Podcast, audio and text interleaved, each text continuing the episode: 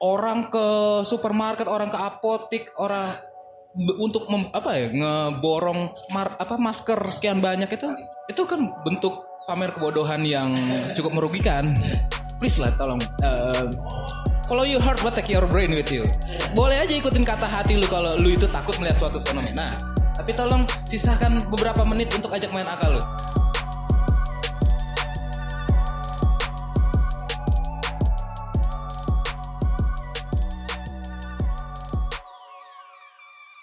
Oke balik lagi bareng gue Erda Pratama dalam channel podcast dari nol. Sebelumnya gue mau apresiasi teman-teman khusus yang mendengarkan sekarang karena masih jadi pendengar setia gue untuk jadi teman diskusi. Dan yang kedua gue mau mohon maaf sebesar-besarnya karena dalam beberapa pekan terakhir gue jarang upload lagi. Karena memang dalam fase sibuk-sibuknya urusan akademis dan organisatoris begitu. Eh, Sebelumnya gue mau tanya kalian nih gimana kabarnya? Semoga sehat selalu ya. Semoga sistem imunnya itu kuat dan jauhi tempat-tempat keramaian. Kalau yang kalian hindari adalah corona gitu. Nah nih ngomong-ngomong soal corona, tentu ini menjadi apa ya? menjadi obrolan hangat di di media-media dan bahkan di dunia nyata, di, di obrolan kita dengan teman, keluarga, di grup WA. Nah, eh podcast ini ataupun episode ini akan mengajak kalian untuk mendiskusikan terkait corona itu sendiri baik dari sejarahnya, penularannya, cara penyelesaiannya hingga dampak sosiologisnya yang dirasakan oleh masyarakat tak terkecuali kalian gitu. Oke, nggak usah lama-lama lagi kita akan diskusikan. Eh, silahkan buka maskernya karena eh, podcast ini tidak akan menularkan virus corona. Oh ya sebelumnya gue akan kenalin kalian nih orang-orang yang nanti akan ngobrol. Eh, itu adalah salah satu dokter bernama Dr. Doni Septriadi. Beliau adalah eh, pengajar tetap juga di Fakultas Kedokteran Unisba. Beliau juga eh, tergabung dalam Ikatan Dokter Indonesia khususnya di Jawa Barat. Beliau salah satu pengurus. Kemudian ada juga Jamal, eh, ada Bang Dimas juga, ada Roy juga di sana yang nanti akan ngajak diskusi bareng juga. Tapi sebelumnya gue akan kasih disclaimer ke kalian bahwasanya eh, audio ataupun podcast yang lu dengerin ini ini adalah beberapa potongan dari eh, hasil podcast ataupun rekaman yang kita lakukan di salah satu kafe ketika juga kita berdiskusi. Namun dalam hal ini ini adalah program kerja dari HMI cabang Bandung khususnya di bidang kail. Tapi gue akan coba ngerangkum itu semua di dalam podcast ini. Dan kalau mau dengar full full versionnya silahkan aja akses eh, HMI cabang Bandung di YouTube atau di podcastnya juga. Eh, atau bisa juga diakses ke YouTube-nya Jamal ya Muhammad Nur Jamal kalau nggak salah YouTube-nya atau MNJ gitu silahkan aja dibuka. Oke, nggak perlu berlama-lama lagi, kita dengerin aja, stay tune, jangan bosen karena pembahasannya cukup menarik karena banyak fakta-fakta yang sebenarnya kita belum pernah temui dan belum pernah kita tahu gitu. Ya, kalau tanya apa sih coronavirus itu ya? Jadi kalau kita lihat coronavirus, nah dia sebenarnya termasuk eh, salah satu virus yang bisa menyebabkan infeksi ya, khususnya di saluran pernafasan. Dia ini termasuk kelompok virus mRNA ya. Ya virus RNA di mana dia satu kelompok tuh sama virus-virus penyebab SARS, MERS ya. Jadi SARS sama MERS kan udah booming lebih dulu ya.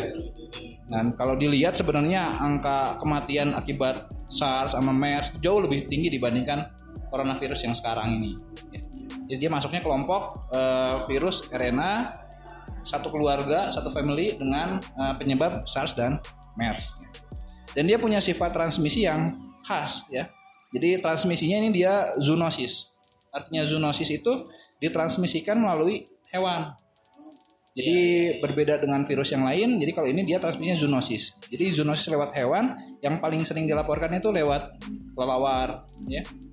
Burung juga bisa, ya. Burung juga bisa. Nah, karena si kelelawar burung ini dia ada predator, ya. Predatornya salah satunya adalah ular, maka di ular juga bisa ditemukan. Nah, makanya yang paling sering dilaporkan ini kan berita di akhir-akhir ini kelelawar, ular bisa menularkan coronavirus, ya. Nah, kenapa angka kejadiannya di Cina cukup tinggi?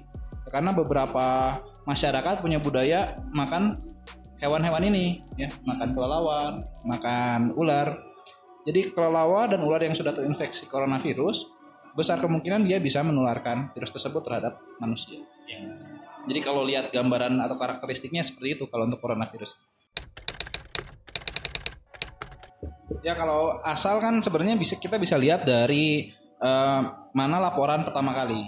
Nah biasanya laporan pertama kali itu kan biasanya muncul di daerah atau kawasan-kawasan yang angka kejadiannya cukup tinggi. Kebetulan untuk saat ini coronavirus memang dilaporkan pertama kali banyak itu di Cina. Ditambah dengan kebiasaan konsumsi tadi, ya konsumsi makan. Sebenarnya coronavirus ini kan banyak juga di negara-negara lain kalau kita mau cukup jeli ya dalam apa eh, kalau melakukan screening atau pemeriksaan mungkin bisa ditemukan gitu.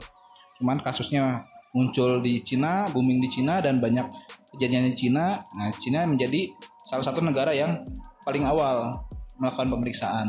Kemudian menjabat di negara-negara yang lain. Negara-negara lain juga menyusul ya kalau dilihat kan nggak cuma Cina ya. Korea Selatan juga ternyata setelah diperiksa cukup banyak angka kejadiannya. Ini kalau dilihat di World Worldometer Info ya, kita lihat yang tertinggi masih tetap Cina karena memang kasusnya booming di Cina. Semua dunia, semua negara dunia men- apa, melihat Cina sebagai kawasan yang perlu diawasi ya. Ternyata setelah pemerintahan Cina melakukan pemeriksaan cukup tinggi kasusnya, menyusul Korea, eh, kemudian juga Italia, Iran dan negara-negara lainnya. Ya kalau kalau dilihat kenapa sih virus uh, corona ini muncul kembali ya dalam varian yang baru atau berbeda ya ini varian. Kalau dia kan familinya tetap sama ya coronavirus sama dengan uh, penyebab SARS, MERS dan lain-lain. Jadi memang untuk virus ini dia mudah sekali untuk berubah. Dia bisa bermutasi. Ada mutasinya. Jadi coronavirus yang saat ini berkembang ini adalah varian baru, mutasi baru dari jenis-jenis virus yang lain. Bisa dihentikan? Tidak. Kita bisa mengupayakan untuk mengisolasi ya untuk melakukan eh, tindakan pencegahan penyebaran dan lain-lain. Tapi kita tidak menutup kemungkinan bahwa virus ini akan bermutasi menjadi bentuk yang lain. Jadi membentuk varian baru. Artinya ketika membentuk varian baru ini ya penanganannya harus baru juga jelas ya. Masalah yang baru kan penanganannya baru juga. Nah untuk vaksinnya nah ini kan bagaimana kaitannya dengan eh, rekayasa manusia nih? Nah ada yang berspekulasi ini menjadi senjata biologis dan lain-lain kan? Nah ini yang menariknya kan seperti itu. Betul. ya. Artinya kan kalau kita berbicara tentang pemanfaatan ilmu pengetahuan ya tergantung siapa yang memanfaatkannya ya sekarang kan ketika ilmu pengetahuan berkembang kita berusaha mempelajari bakteri belajar eh, tentang jamur belajar tentang virus kita berusaha mencari bagaimana sih untuk menangani kasus-kasus yang disebabkan oleh agen infeksi tersebut termasuk upaya untuk pencegahan saya ambil contoh vaksin. ya. Vaksin kan sebenarnya diambil dari komponen agen infeksi, kemudian diteliti, diusahakan untuk bisa dimasukkan ke dalam tubuh manusia untuk membangkitkan sistem imun. Ya.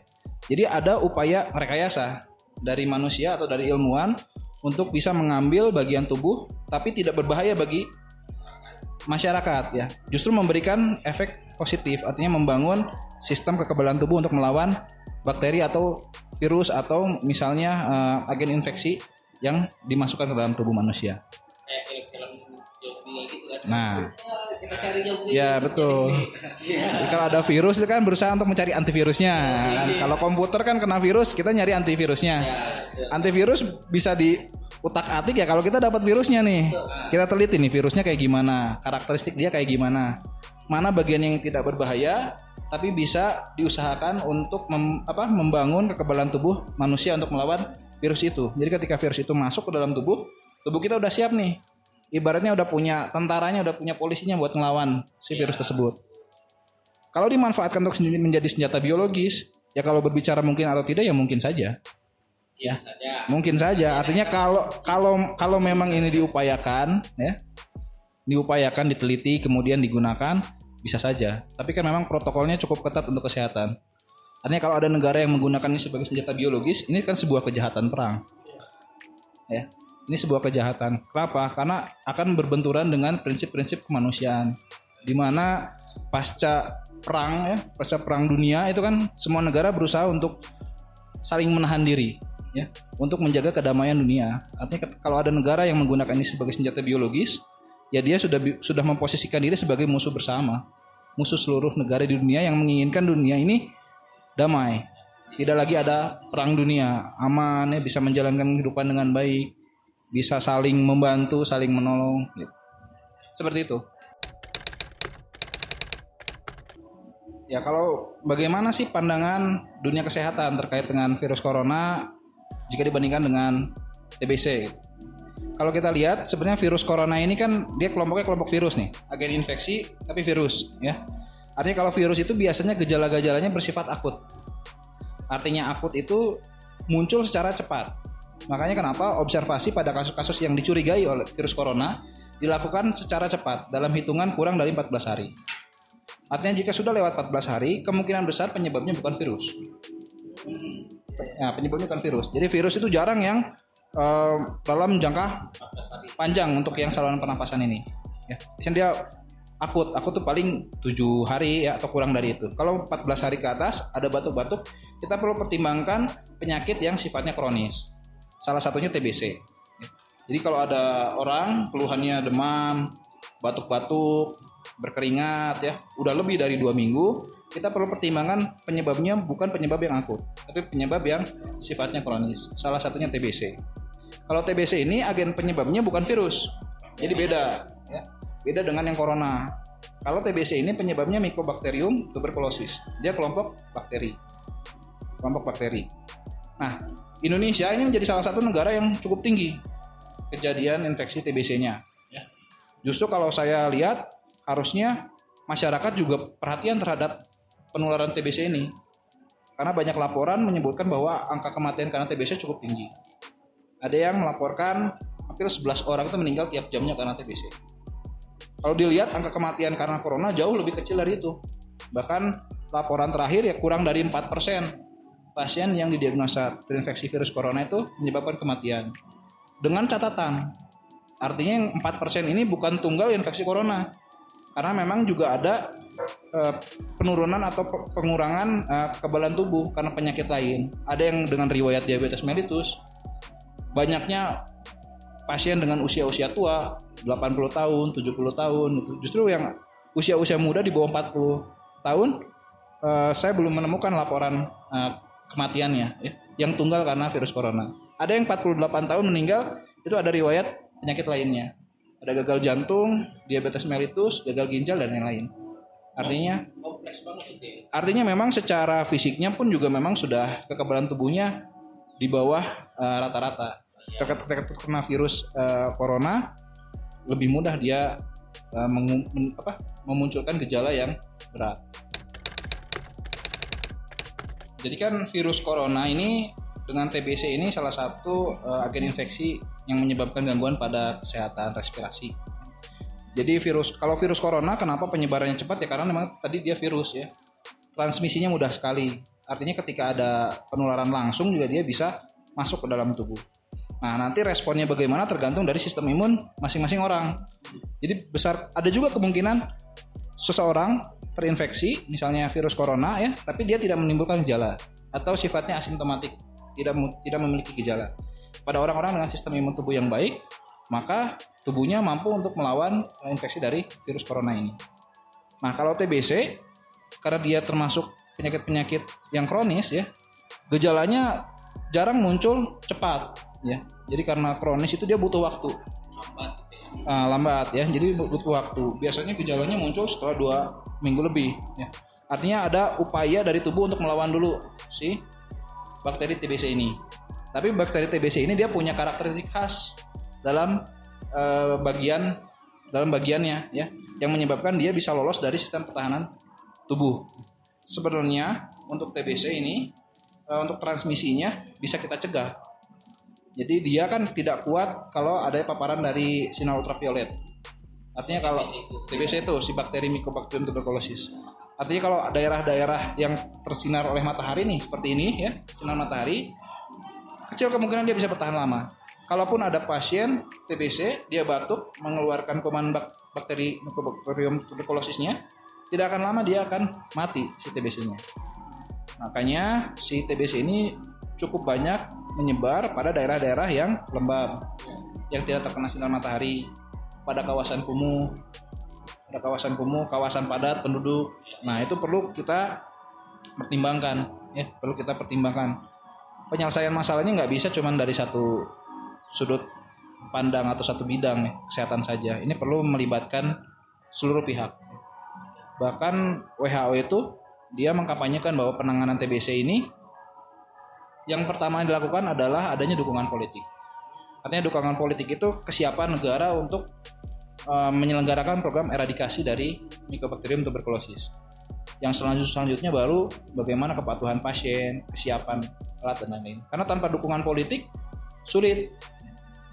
Kita ambil contoh, kalau ada pasien TBC aktif nih, dia memiliki potensi tinggi untuk menyebarkan TBC, tapi dia tidak berobat dan tidak pernah mau kontrol, eh, artinya dia berpotensi untuk menyebarkan TBC, bakteri TBC tersebut kepada lebih banyak orang. Ya, tapi seorang dokter atau tenaga kesehatan tidak bisa memaksa. Nah, oleh karenanya negara perlu hadir di sana, pemerintah perlu hadir untuk benar-benar mencegah penyebaran dari TBC ini. Karena pengobatan cukup lama kalau TBC. Ya, Ya, cukup lama minimal dia enam bulan. Dia biasanya enam bulan ke atas di pengobatannya. Baru bisa dianggap tuntas. gitu ya. Harus ada obatnya dan harus tiap rutin. Jadi kalau hilang satu minggu dia tidak minum obat, itu namanya drop out keluar. Artinya programnya harus dimulai lagi. Di awal lagi. Dan bahayanya kalau programnya dimulai dari awal lagi, minum obatnya, ada kemungkinan si bakterinya ini resisten terhadap antibiotik tersebut. Jadi punya. Iya, si bakterinya punya imun untuk melawan si antibiotik. Jadi dia dikasih antibiotik, udah nggak mempan pakai antibiotik itu. Bahkan pada derajat yang cukup tinggi ya, eh, pengobatannya harus diberikan antibiotik suntik setiap hari seumur hidup. Pada bakteri yang sudah resisten berbagai macam obat. Ya kalau terkait dengan kenapa sih banyak di negara-negara yang iklimnya dingin ya. Jadi kalau dilihat juga karakteristik corona ini memang punya karakteristik khas virus dia. Jadi virus corona ini dia bisa bertahan di suhu 20 sampai 25 derajat ini bisa sampai lima hari dia bisa bertahan hidup. Artinya tidak mengalami kerusakan. Tapi kalau pada suhu-suhu tinggi di atas 50 derajat itu dia nggak bisa bertahan lama. Dia paling bisa bertahan 15 menit sampai 30 menit. Artinya kalau masak dengan baik ya, ya itu kemungkinan virusnya juga bisa hancur bisa rusak.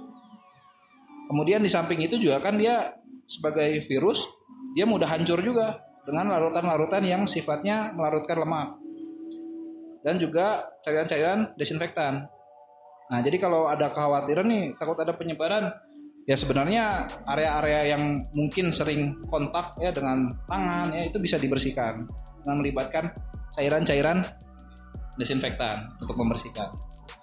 Kemudian di samping itu juga kan penyebaran virus corona ini nggak nggak bisa langsung apa eh, transmisi jarak jauh nggak ya. Jadi penyalurannya bisa karena droplet. Jadi bukan karena udaranya, tapi droplet ya. Droplet itu seperti percikan percikan air liur ya. Mungkin lagi bicara ada percikan air liur. Nah, percikannya ini yang bisa menularkan si virus corona. Itu pun dengan jarak yang pendek ya dengan kontak dekat. Kalau kontak di, jauh di atas 2 meter kemungkinan kecil ada penularan langsung. Makanya biasanya untuk kasus-kasus yang dicurigai eh, selamat datang Ada yang baru datang nih soalnya. Bapak Dimas Baso.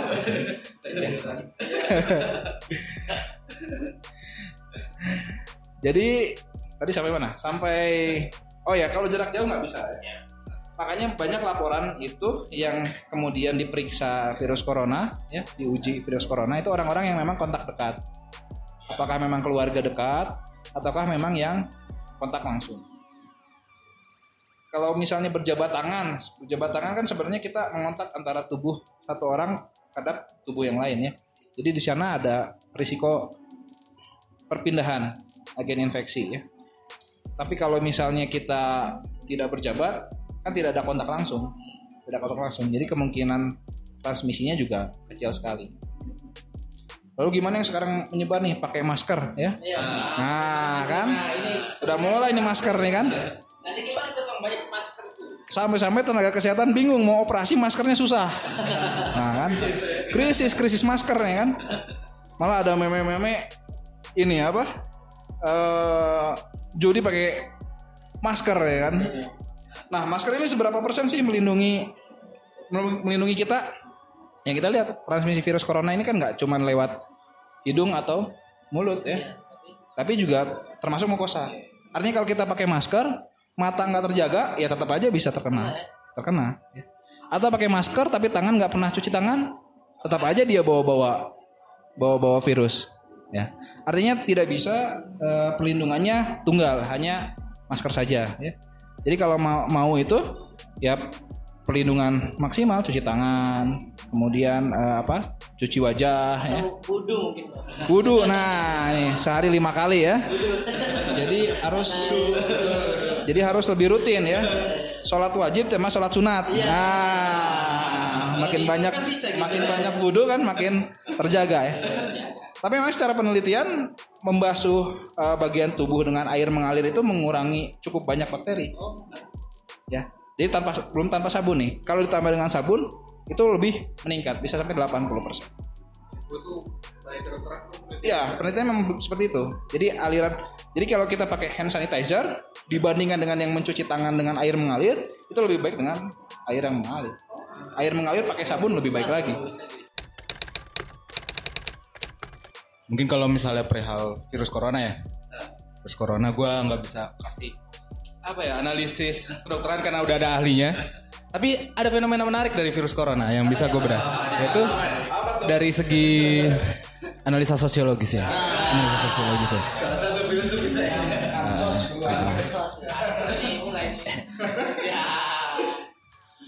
Di di era sekarang ini dengan melimpahnya informasi, melimpahnya informasi ya. Indonesia tuh di tahun 2010 ke atas problem yang dirasakan oleh Indonesia adalah informasi sangat melimpah. Jadi konsekuensinya apa? Kecepatan yang dibutuhkan untuk memverifikasi suatu informasi yang masuk ke dalam dirinya itu dibutuhkan eh, apa waktu yang lebih lebih mapan dan daya analisa yang lebih cepat juga. Cuman nyatanya Indonesia dari awal mula dunia maya lagi muncul sampai hari detik ini Indonesia Indonesian people membuktikan bahwa kemampuan memverifikasi informasinya masih cukup kurang. Akhirnya apa? Seringkali parno ter parno berlebih mungkin, parno berlebih. Ya misalnya virus corona masuk hanya dalam waktu span 1 2 hari, akhirnya karena parno berlebih yang dita ah, fokus yang ditaruh itu malah fokus-fokus ke hal-hal yang aksidennya aja. Kayak misalnya, "Eh, beli masker yuk." Ah, ah. atau mungkin bera- berangkat dari jokes ah, mungkin berangkat dari jokes eh lu sak- si Eta sakit jangan-jangan kena corona ini, ini, ini. akhirnya orang jadi takut berlebih untuk ngelihat orang sedikit bersin eh corona atau apa atau apa atau sedangkan hal-hal yang substansinya kayak misalnya tadi dokter Doni udah bilang perihal menjaga kesehatan aktivitas hidup sehat dan lain sebagainya itunya malah dilupakan. Jadi case oh iya dia pakai masker tapi gaya hidupnya masih nggak sehat tetap aja kayak makan gorengan makan nggak cuci tangan mandi mungkin sa tiga hari sekali atau gimana. Oke. Ah lebih dari itu akhirnya apa ada scenes yang terlewat dari isu virus corona yaitu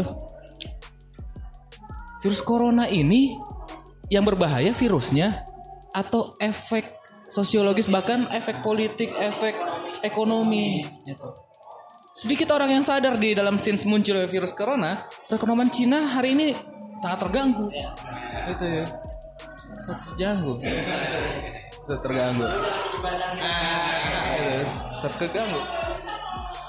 Eh, Mungkin untuk beberapa orang yang punya fokus atau punya minat untuk eh, apa ya ngikutin, mengkaji atau eh, isu-isu globe ya. Kita tahu kalau hari ini yang berani untuk head to head secara langsung ke Amerika itu ya Cina. kalau mau berandai, kalau misalnya orang bisa berandai perihal virus corona sampai separanoid itu dan orang akhirnya beli masker sebanyak itu, kenapa kita nggak coba berandai? "Ah, Ini virus corona, jangan-jangan virusnya biasa aja, tapi beritanya yang dibesar-besar ya, agar kepanikannya yang muncul. Jadi masker hari ini, fenomena masker hari ini di Indonesia itu sebenarnya nggak ada apa-apanya dibandingkan apa yang sedang terjadi di dunia eh scene satu salah satu scenes-nya yang tadi gue bilang kayak perekonomian Cina yang keganggu banget. Kan setiap kali setiap kali kita melihat mengikuti apa ya ngikutin isu-isu virus corona eh, isu virus corona ini rata-rata Indonesian people Indonesian people secara umum mereka hanya mengikuti di TV atau berita-berita di sosmed. Cuman kita bisa lihat tuh yang disajikan itu selalu semiotik semiotik di mall kayak layaknya film Resident Evil aja di mall banyak orang masuk eh, dengan kostum kayak ngadepin alien di area 51 Oke. Di situ kan gambarannya kayak wah, ini Cina horor sekali. Gitu ya. Ya paling itu sih yang gue sayangkan. Ada ada banyak ada banyak scenes yang terlewat dalam virus corona ini. Eh, tadi menarik juga apa yang dikatakan Dokter Doni, apalagi juga tadi Bang Baso barusan. Tapi tadi saya ingin menyambung sedikit yang dikatakan Bang Jamal tadi ya, karena biar nggak kejauhan gitu, ya kan? Tadi Bang Jamal sempat mengatakan bahwasanya em, eh, ternyata mm, virus corona ini kan tadi juga akan dikatakan Dokter Doni hampir satu keluarga ya, satu keluarga mungkin ya dengan virus MERS dan SARS dan lain-lainnya begitu, satu family gitu. nah kalau kita lihat tinjauan historisnya, ini kan kita bisa mengkomparasi. Misal gini, eh, ini nanti nyerempet juga dengan analisa ekonominya ya, dan politik dan sosiologisnya bahkan. Saya pernah baca buku Why Nation Fell itu karyanya Darren Acemoglu. Acemoglu dia menceritakan eh, tentang wabah pes itu gitu. Wabah pes tadi kan mungkin kalau misal ada referensi lain dari dikatakan Bang Jamal bahwasanya mungkin dibawa oleh orang Tiongkok gitu kan. Nah, dulu ketika abad 12 dan 13 itu kan orang perdagangan masih lewat em, ini ya, laut ya. Lewat laut orang lagi gencar-gencarnya berlayar gitu. Nah, dampak sosiologis yang eh, yang di dihasilkan dari virus pes itu adalah eh, hampir punahnya setengah populasi orang Eropa. Ya nggak sih. Nah, yang mana ketika di Eropa itu dulu eh, sistemnya masih feodal. Di dataran orang masih eh, menggunakan sistem tuan tanah. Ya nggak sih? Dulu belum ada be- bourgeois dan proletar. Adanya antara tuan tanah dan yang bekerja di tanah itu atau budak ya. Nah, ternyata uniknya ketika PES itu menelan hampir 60% populasi Eropa, eh, tat- tatanan sosialnya berubah. Berubah kenapa? Karena tuan-tuan tanahnya pada meninggal. Nah, gitu. Nah, jadi yang awalnya mereka itu jadi budak, malah malah mereka bisa berkemungkinan jadi tuan gitu loh. Ya kan? Nah, itu uniknya gitu. Ibaratnya kita melihat dunia sistem eh, ini ya sistem mekanisme pertahanan dirinya itu adalah untuk mengeluarkan virus agar apa agar agar dia mampu eh, apa ya menyembuhkan tatanan sosial yang ada gitu ya kan ibaratnya kayak kita nih ketika kita menyesuaikan diri dengan iklim di Bandung saya orang Kalimantan kan? Saya flu dulu itu. Saya sakit ya kan? Sakit kan? Nah, ente ente ke luar negeri kan? Nah kayak kita butuh ah, mungkin jet lag ya gitu. Atau menyesuaikan diri gitu. Nah itu yang terjadi di di Eropa. Artinya kan ketika wabah pes itu hadir di Eropa hampir setengah populasi eh, dunia itu eh, meninggal dan menggan- dan memungkinkan untuk terjadinya perubahan institusi ekonomi dan politik gitu kan? Nah Wabah pes itu kalau kita lihat kalau kita belah Eropa menjadi dua bagian timur dan barat ya kan? Timur itu kan mungkin Rusia ke atas ya Soviet gitu kan. Pada dulu mereka eh, nah itu ini yang memungkinkan ini yang yang menarik dari Acemoglu analisanya. Ketika pada saat itu warga di di Eropa Barat itu memaksimalkan atau memanfaatkan momentum itu untuk merubah institusi ekonomi politik. Sementara di di Eropa Timur justru dipakai untuk mempertahankan legitimasi oligarki politika gitu loh. Nah, makanya sekarang Timur dan Barat itu kelihatan perbedaannya itu sangat kentara di tataran institusinya kan. Nah, itu disebabkan juga oleh eh, bagaimana cara suatu negara mengatasi masalah. Nah, gitu kan. Nah, ini kita bisa lihat di Indonesia gitu atau negara-negara lain. Tingkat kedewasaan dari negara, se- sebuah negara adalah bagaimana cara dia mengatasi masalah. Kalau Indonesia mungkin dengan cara memborbardir kepanikan ya kan, ya kan. Media-media dengan mungkin me- memberikan semiotik pakai masker yang tidak harusnya dipakai ya. Itu jangan-jangan masker yang di salah satu stasiun televisi itu itu untuk fogging ya. itu itu itu itu yang yang menarik dari eh, sangat mengedukasi gitu. Nah gitu. Jadi ternyata suatu wabah penyakit yang memakan banyak korban jiwa itu memungkinkan untuk terjadinya perubahan institusi ekonomi dan politik di suatu negara gitu. Nah Kemudian menyangkut kepada isu corona ini, saya tadi baru lihat juga eh, di situs Big Data tadi juga udah disinggung sama ini Dokter Doni ya. Di Cina itu kan ada sekitar kalau kita lihat big data bang ya yang real time itu adalah 80.696 kasus gitu. Dan yang meninggal 3.000. Namun uniknya yang diobati dan sudah sembuh total recovered itu ada 57,108. Artinya kan hampir tuh 65% itu udah sembuh gitu. Ya enggak sih? Nah, sudah sembuh. Nah, gitu. Artinya kan sebenarnya apa tadi kata Bang Bang apa? Bang Baso benar gitu. Kita orang Indonesia ini menyikapi suatu masalah tuh hanya melihat di eksidennya aja. Apa yang melekat di isu itu gitu kan. Nah, itu itu menariknya gitu. Tapi ya karena kita kader HM ya, kadang tinjauan kita malah ke isu sosial politik dan ekonominya gitu ya Bang ya. Nah, ini ada ada anekdot menarik nih. Bang, eh, saya kemarin barusan ngisi diskusi ya di AK1 cabang Bandung itu. Saya cerita begini ke anak-anak. Eh, peradaban manusia itu diwarnai oleh filsafat, agama dan ilmu pengetahuan gitu. Filsafat itu aktornya adalah filsuf ya. Tokoh agamawan adalah ustadz, pandit dan pendeta gitu-gitu ya. Sementara ilmu pengetahuan aktornya adalah ilmuwan gitu. Ketika mereka bertiga ini, mereka punya analisa masing-masing terhadap suatu fenomena. Ketika para filsuf itu melihat virus corona, dia akan sibuk eh, membahas kecenderungan manusia mengakibatkan permasalahan itu terjadi gitu kan.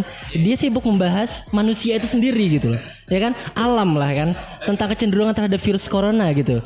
Nah, sementara pihak tokoh agamawan sibuk untuk berdoa.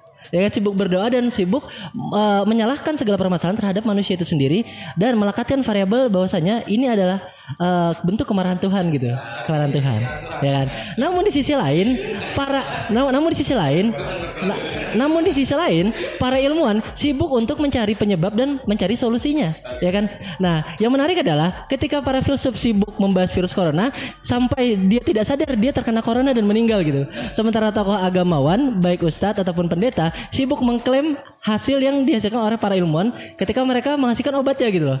Jadi para para tokoh agama ini sibuk mengklaim bahwa itu adalah ajab dan berkah dari Tuhan, ya kan? Sementara para filsuf membahas corona itu mati karena terkena corona.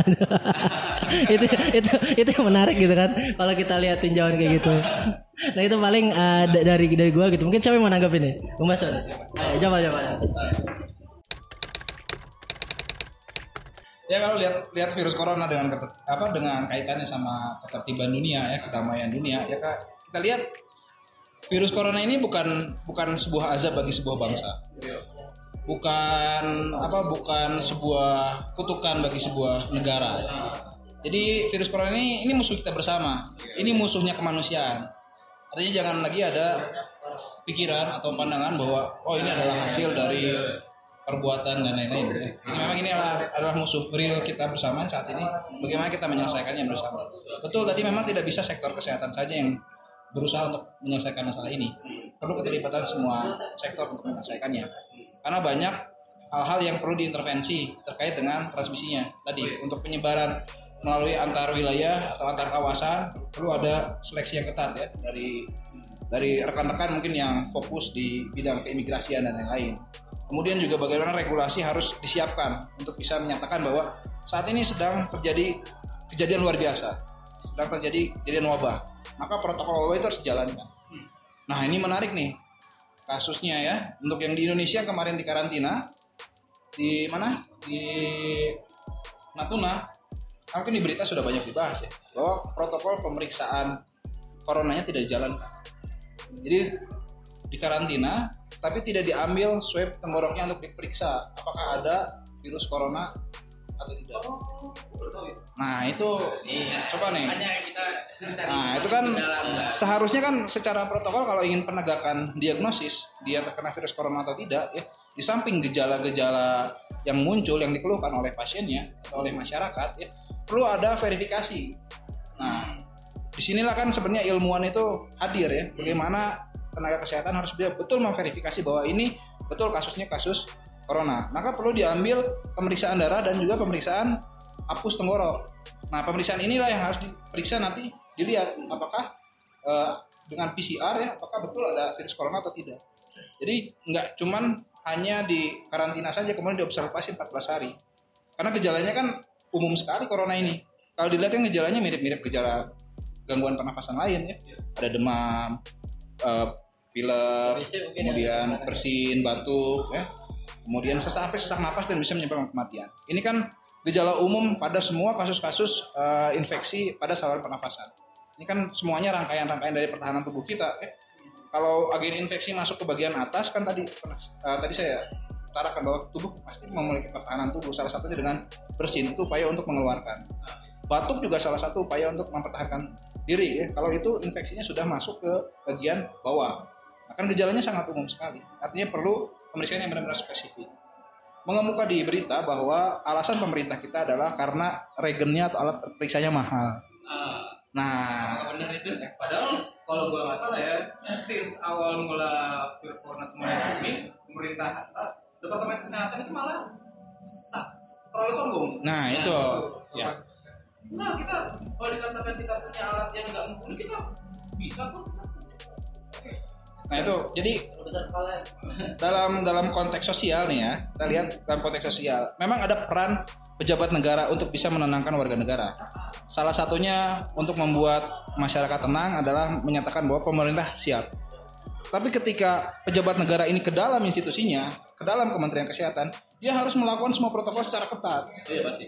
Dia harus memastikan bahwa semua prosedur dijalankan dengan baik dan semua struktur yang mempersiapkan itu harus disiapkan dengan baik. Artinya kalau keluar berusaha menenangkan tapi ke dalam tidak melakukan apa-apa, bisa-bisa kita kecolongan. Dan jangan lupa, kita pernah diingatkan oleh ilmuwan dari Harvard. Ingat? Pada bulan Januari itu sudah disampaikan ilmuwan dari Harvard, tidak mungkin Indonesia lolos dengan kemampuan seleksi masuk dan keluar eh, masyarakat yang begitu longgar ya kasusnya tidak terdeteksi kan terbuktikan bahwa bulan baru kemarin-kemarin presiden mengumumkan bahwa ada dua yang positif. Dan ini kan seperti fenomena gunung es ya. Mungkin di bawah di bawah jauh lebih besar. Nah jadi saya rasa sih kita semua harus sama-sama waspada betul ya. Tapi jangan panik. Artinya kita harus waspada menghadapi ini dengan memahami betul apa itu virus corona, bagaimana transmisinya, apa upaya yang bisa dilakukan untuk mencegah penyebaran ini, baik di skala individu maupun di skala institusi.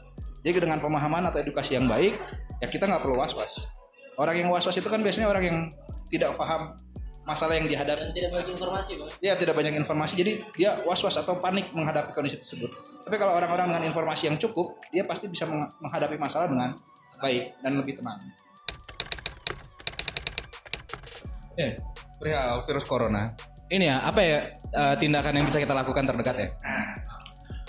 Kalau gue tetap fokus pada ini ya, paling jalur informasi. Maksudnya, untuk dalam scenes dari platform government, gue rasa bukan hal yang sulit untuk government mulai fokus lagi ke alur informasi di dunia maya untuk mereka coba kontrol lagi. Maksudnya apa? Tadi sempat disinggung bahwa kepanikan ini harus direda. Kepanikan ini harus direda. Orang ke supermarket, orang ke apotik, orang untuk mem- apa ya ngeborong mar- apa masker sekian banyak itu itu kan bentuk pamer kebodohan yang cukup merugikan. Gitu. Kenapa cukup merugikan tadi dari bidang kedokteran seperti singgung sama dokter Doni. Akhirnya yang substansi kayak kayak dokter yang ingin operasi malah nggak krisis masker, kesulitan untuk cari masker. Kenapa? Karena sudah diborong sama beberapa emak-emak, gerombolan emak-emak yang panik setelah buka IG di pagi hari. Kalau, wih virus corona udah sampai di daerah Depok.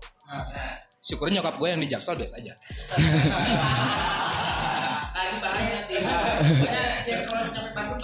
Ya. Jadi itu. Jadi tuh bagi gue untuk government dari platform government untuk coba fokus ke arus informasi di dunia maya itu bukan hal yang sulit. Apalagi kalau gue ngambil gambarannya begini. Waktu itu government bisa sangat berani untuk mengambil tindakan sampai merugikan cukup besar untuk negara hanya karena kalau kawan-kawan masih ingat kasus pilpres yang Prabowo satu hari itu dalam satu hari ada masa Prabowo yang melakukan aksi demonstrasi besar-besaran dan akhirnya medsos ditutup. Ya, You know that? Ya, ya. di Papua juga kan pernah Ya. Itu kan orang ngelihat orang cuman ah, sebagian eh, secara ah, umum Indo- Indonesian people hanya melihat scenes bahwa shit gue nggak bisa update karena ditutup. Atau sebagian lagi ada yang jadi penggiat bokep mendadak karena harus bersahabat sama VPN. ya sekali Tapi hanya sedikit yang melihat since bahwa oh hanya dalam satu hari sebenarnya kerugian negara itu banyak loh yang hilang. Karena kantor mau nggak mau harus offline.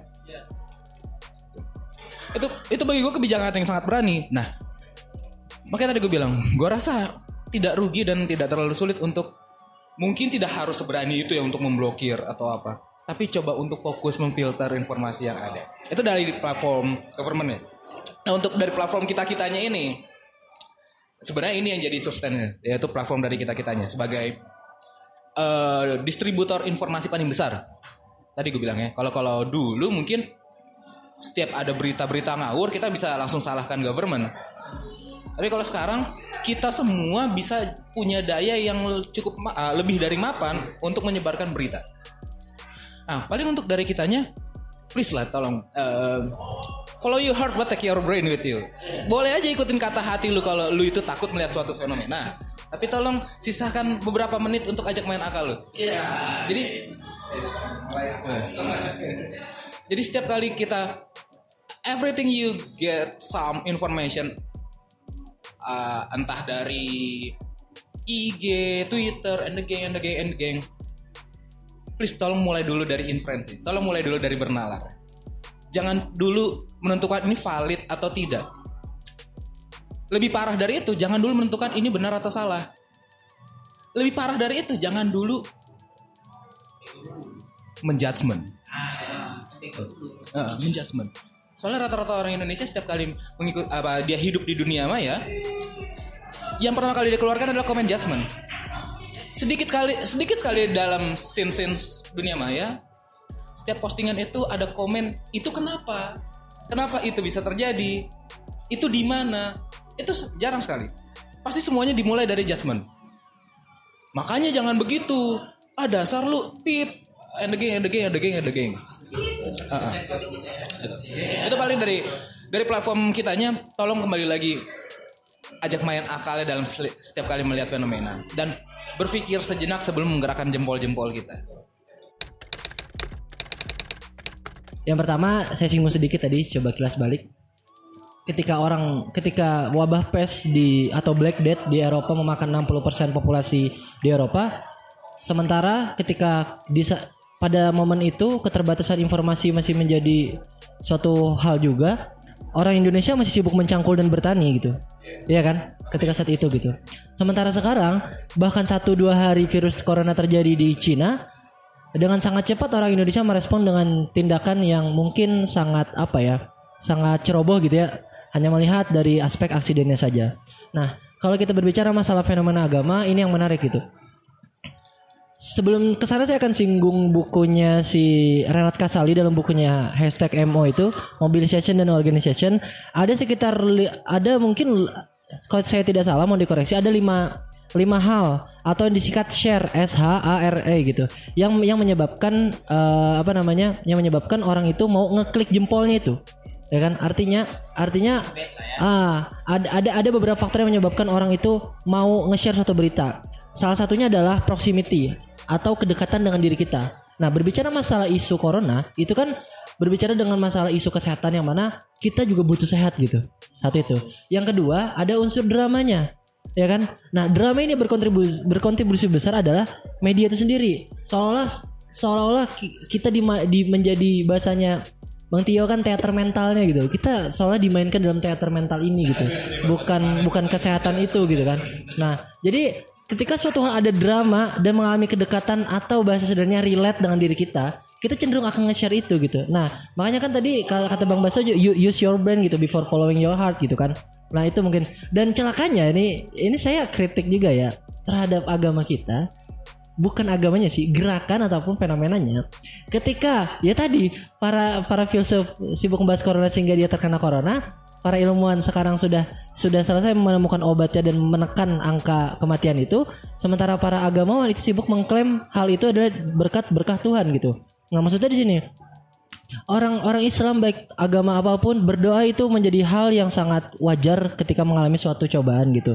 Cuman jadi masalah adalah eh, karena agama adalah untuk orang berakal dalam Al-Quran kan, maka kita harus juga mengaktualisasikan akal kita itu untuk berpikir bagaimana cara penyelesaiannya. Karena kalau doa saja itu tidak cukup gitu kan. Satu. Yang kedua, ini ini entah kenapa ya saya gelisah. Ketika virus corona sedang mewabah, kenapa gerakan-gerakan agama di Indonesia yang direpresentasikan di ibu kota itu malah mengarah ke gerakan politik di mana para alumni PA, PA 212 menolak Ahok jadi salah satu pimpinan di satu ibu kota atau menolak Ahok jadi pimpinan di BUMN itu kan hal-hal receh yang harusnya sebenarnya agama nggak harus masuk ke ranah itu gitu loh. Ya kan? Nah, ayolah kalau memang mau mengajak umatnya untuk berdoa bersama, sekalian pikirkan pemecahan solusinya gitu. Nah, di sini kita harus mulai bermuhasabah diri, mulai mulai mulai apa ya? saling bisa berintrospeksi, mengenali batasanku ini di mana. Aku bisa apa gitu. Apa yang tidak aku punya harus bisa bekerja sama dengan orang lain kan gitu. Artinya harus ada gerakan semesta gitu yang kalau kata Bang Doni tadi harus berbagai pihak harus terlibat gitu Bang.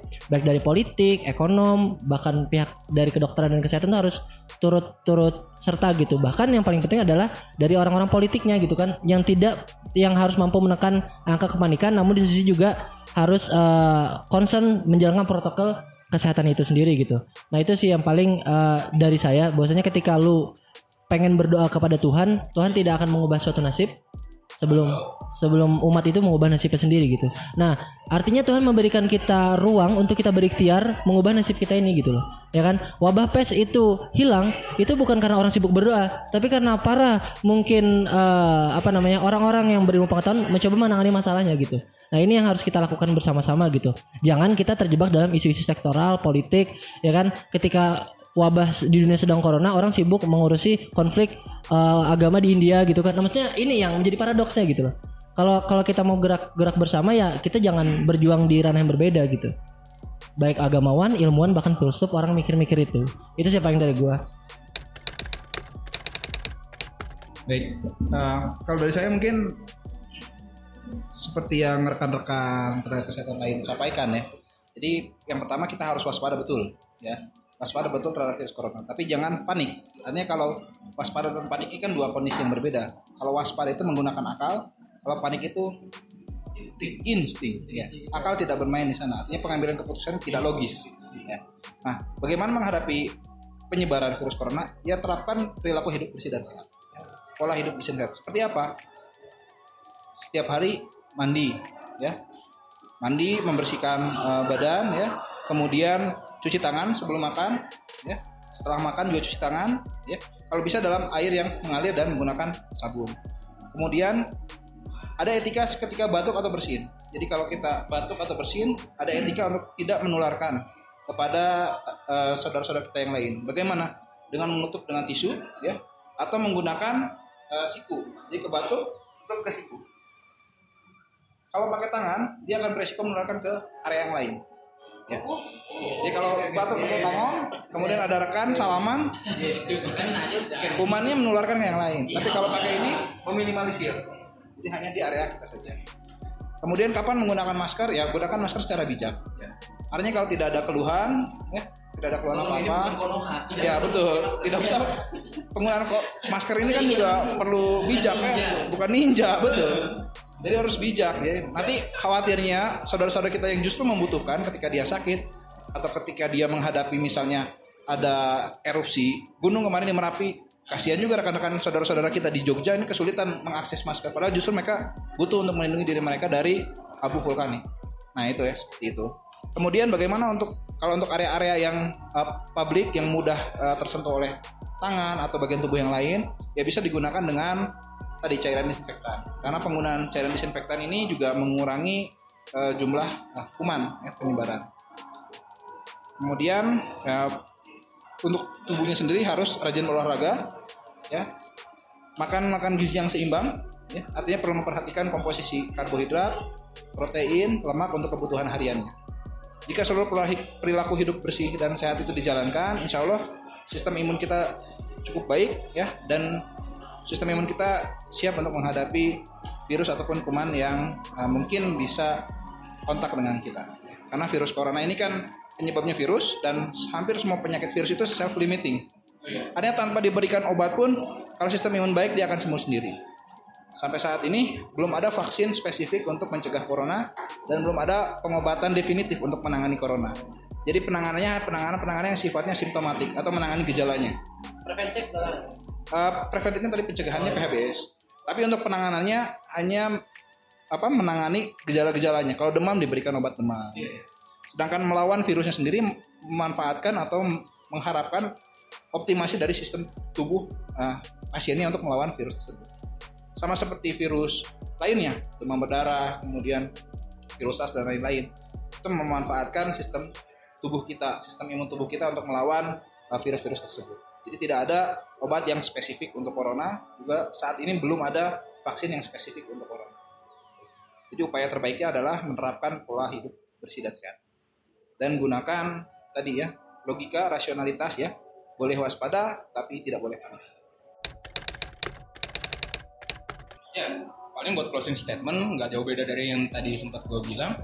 Paling tambahannya untuk government tolong untuk jangka waktu dekat ini kumpulkan kembali pasukannya, pikirkan bareng-bareng bahwa fenomena ini mau nggak mau nggak bisa ditolak karena sudah terjadi. Dan apalagi disimpan rapat-rapat, dianggap tidak ada. Karena konsekuensinya tidak hanya untuk pada kalian dalam platform government, tapi lebih dari itu masyarakatlah yang merasakan. Tadi sempat diambil case perihal kejadian di Eropa dari Erda. Key sentence-nya yang gue tangkap ya, dalam explain since itu ini kita tinggal menunggu pemerintah mau mengambil sikap seperti apa, mau manfaatkan seperti apa fenomena ini. Momentum ini, ya. momentum ini, momentum corona ini. Karena banyak scenes yang akan disentuh.